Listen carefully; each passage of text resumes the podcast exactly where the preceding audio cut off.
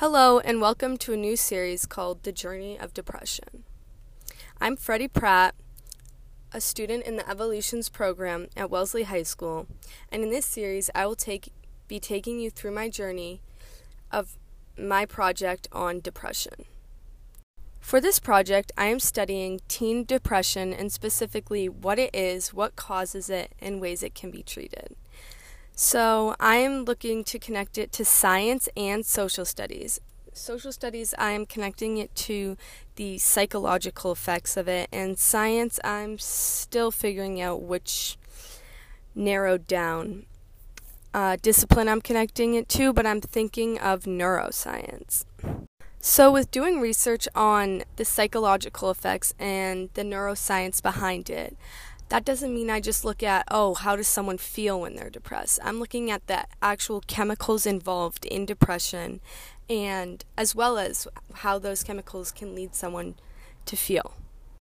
And being someone who's experienced depression myself and had to battle through the journey of it, learning about the psychological effects as well as the chemicals behind it is actually very interesting because I'm not just seeing, oh, like this is what happens to your brain and you get really sad and all that. I'm seeing, oh, there's actually a chemical change in the brain which causes you to feel the way you do.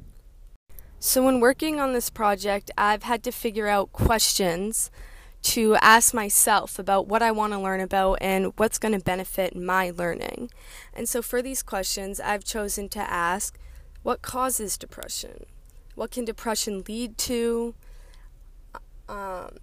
How can we fix depression? How can depression be treated?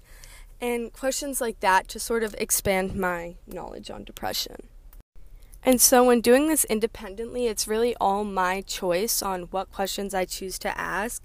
But with the questions that I chose about sort of what is depression, what causes it, and how can it be treated, I've really expanded my knowledge a lot about what depression actually is because before I knew oh like depression can cause sadness. That's what everyone thinks. But after experiencing depression myself but not fully understanding it I have realized so many things such as depression can lead to so many other things than just sadness such as loss of interest in things that people once loved and just overall changing a person's whole personality.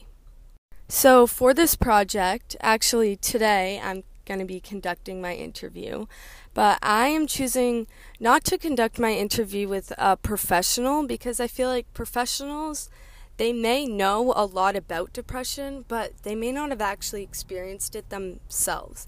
And I think when interviewing about depression, it's important to ask someone who's actually battled with depression themselves and who knows what it's like to go through it.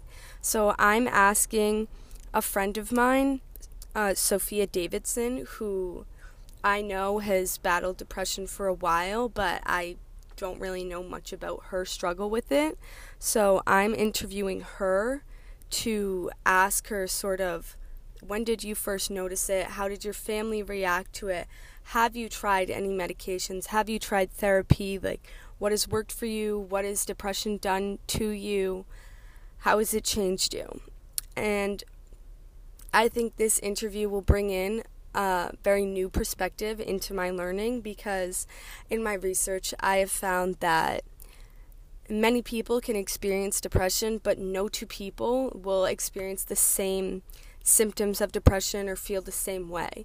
And also, that leads to what medicine might work to treat someone's depression may not work for someone else. So I think it's going to be really interesting to interview someone who has had a different experience with depression than I have. So for this project, I have a few product templates that I get the chance to choose from. The two that I am most attracted to are the video essay, which I did in my last project on Midstone, which went really well for me and then there's my backup option of a TED Talk. Now, I really want to do a video essay just because I feel like when you have a video, you can show visuals as well as be talking and just include videos. Um, but I have TED Talk as my backup option in case I can't find enough visuals or a video just isn't working out that well for me. But I do think I will be going with the video essay just because that is something that I now have experience with and feel comfortable with.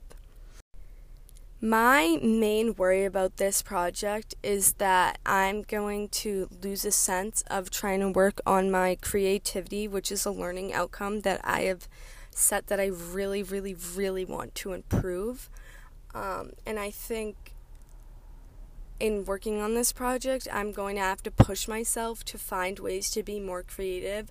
I think my interview is one of those ways that I'm being a little bit more creative, but I am scared that I'm not going to come up with enough ways to be more creative. So that's something that I'm going to have to work on. But I am most excited to put all my knowledge together and be able to share it with people because in this day and age, depression is such a popular thing, but I feel like no one really knows what it is. And everyone just thinks it's sadness, but there's so much more behind it. So I'm really excited to be able to educate my friends, my family, and whoever else on what depression actually is. So that's all for this week. Thank you so much for listening, and I hope you have a great rest of your day. Tune in to next week to hear about the progress I've made.